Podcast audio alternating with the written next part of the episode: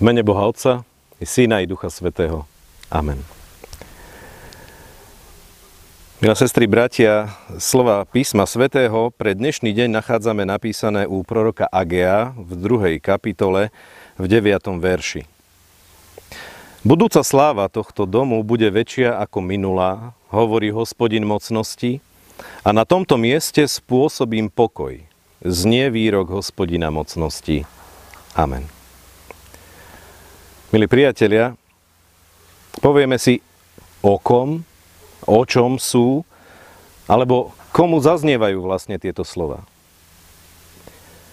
Asi vieme, že kniha proroka Agea má len dve kapitoly. Je to relatívne krátka kniha a primárne v nej ide o stavbu nového chrámu. A taktiež požehnanie, ktoré je s tým spojené. Hospodín skrze Agea zasľubuje, že sláva tohto domu bude ešte väčšia ako za čias Šalamúna. Prvá časť tohto zasľúbenia sa naplnila, keď bol chrám za kráľa Herodesa prebudovaný. Môžeme povedať, že nádhera a materiálna sláva a krása nevýdaná.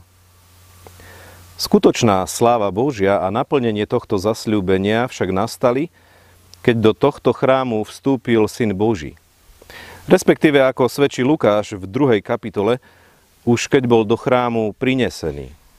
A keď zazneli tie známe Simeonové slova, moje oči videli tvoje spasenie, ktoré si pripravil pred tvárou všetkých ľudí, ako svetlo, ktoré sa zjaví pohanom a oslávi tvoj ľud izraelský.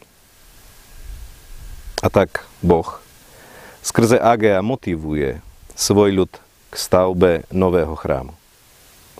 Pripomína ľuďom vyvedenie z Egypta, zmluvu, ktorú s ľudom uzavrel. Povzbudzuje svoj ľud. Nebojte sa, môj duch je s vami, ostáva medzi vami. A pridáva, a pre tento dom zasľubuje väčšiu slávu, ako bola tá prvotná. Myslím, milí priatelia, že tieto udalosti e, v Jeruzaleme roku 520 pre Kristom môžu byť aj dnes pre nás, kresťanov, veľmi inšpirujúce a poučné. Hospodín Izraelu v komplikovaných časoch totiž pripomína, ako ho on sám zachránil, keď ho vyviedol z otroctva, a to nie egyptského. Aj my si smieme, môžeme a máme v každom čase pripomínať naše vyslobodenie z moci hriechu a smrti skrze nášho pána a vykupiteľa Ježiša Krista, ako píše apoštol Pavel do Ríma. Zákon životodarného ducha v Kristovi Ježišovi oslobodil ťa totiž od zákona hriechu a smrti.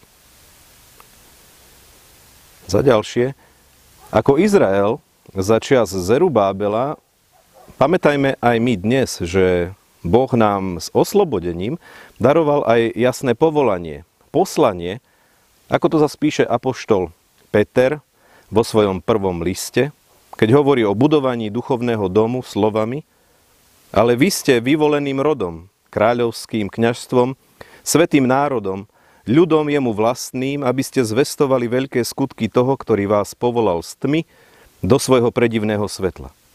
Kedy si neboli ste ani len ľudom, a teraz ste ľudom Božím. Žili ste bez zmilovania a teraz ste došli z milovania. A za ďalšie, keď Pán Boh k niečomu povoláva a zmocňuje, a môžu sa pritom vyskytnúť aj komplikácie, skúsme, milí priatelia, nepodliehať pokúšeniu porovnávania s nejakými lepšími časmi. Takýto postoj môže skôr demotivovať, než motivovať.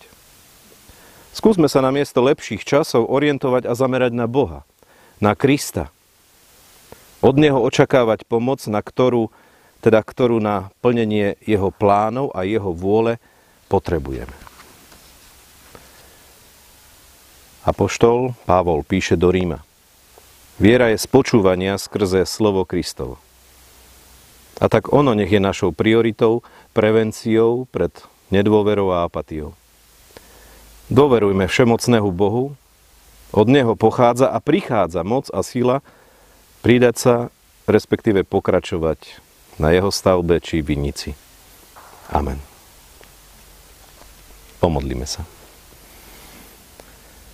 Hospodine, milostivý Bože, aj dnes chceme vnímať, ako sa nám prihováraš, ako nás oslovuješ. Ďakujeme Ti za Tvoje zasľúbenia. Ty plníš svoje zasľúbenia. Ty zasľubuješ a aj dávaš pokoj, ktorý inde nemôžeme nájsť.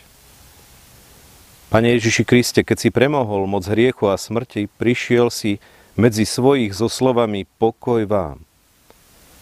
Nech sú naše rodiny, naše spoločenstva, zbory takým duchovným domom, kde Ty pôsobíš a udeluješ pokoj. Nech sú naše domácnosti a domy miestom, kde ľudia žijú z Tvojej záchrany, z Tvojho vyslobodenia a v Tvojej slobode. Amen.